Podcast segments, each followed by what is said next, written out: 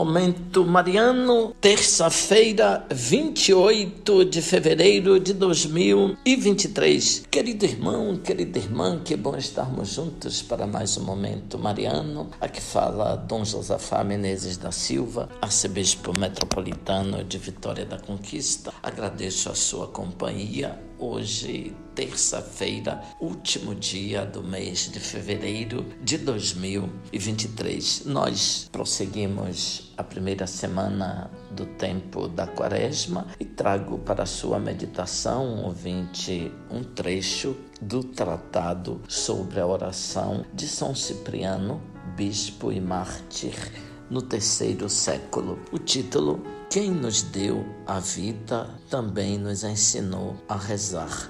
Os preceitos evangélicos, irmãos e irmãs caríssimos, não são outra coisa que ensinamentos divinos, fundamentos para edificar a esperança, bases para consolidar a fé, alimento para revigorar o coração, guias para mostrar o caminho, garantias para obter a salvação. Enquanto instruem na terra os espíritos dóceis dos que creem, eles os conduzem para o reino dos céus. Outrora quis Deus falar e fazer-nos ouvir de muitas maneiras pelos profetas, seus servos. Mas muito mais sublime é o que nos diz o Filho, palavra de Deus, que já estava presente nos profetas e agora dá testemunho pela sua própria voz. Ele não manda mais preparar o caminho para aquele que há de vir, mas vem ele próprio mostrar-nos e abrir-nos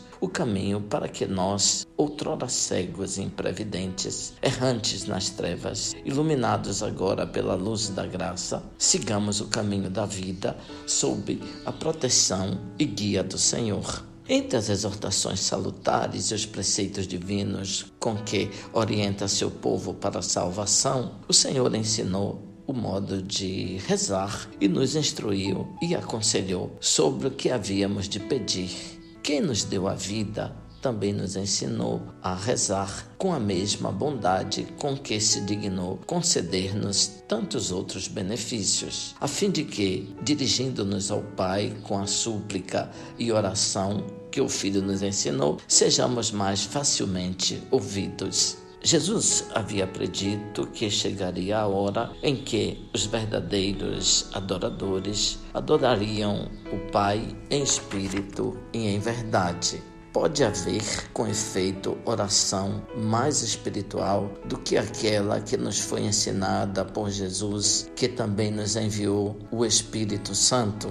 Oremos, portanto, irmãos e irmãs, como Deus, nosso Mestre, nos ensinou. A oração agradável e querida por Deus é a que rezamos com as suas próprias palavras, fazendo subir aos seus ouvidos a oração de Cristo Reconheça ao Pai as palavras de seu Filho quando rezamos. Aquele que habita interiormente em nosso coração esteja também em nossa voz. E já que o temos junto ao Pai como advogado por causa de nossos pecados. Digamos as palavras deste nosso advogado como pecadores, suplicarmos por nossas faltas. Se ele disse que tudo o que pedirmos ao Pai em seu nome nos será dado, quanto mais eficaz não será a nossa súplica para obtermos o que pedimos em nome de Cristo, se pedirmos com sua própria oração. Abençoe-vos, Deus Todo-Poderoso, Pai, Filho, Espírito Santo. Amém. O vinte louvado seja nosso Senhor Jesus Cristo, para sempre seja louvado.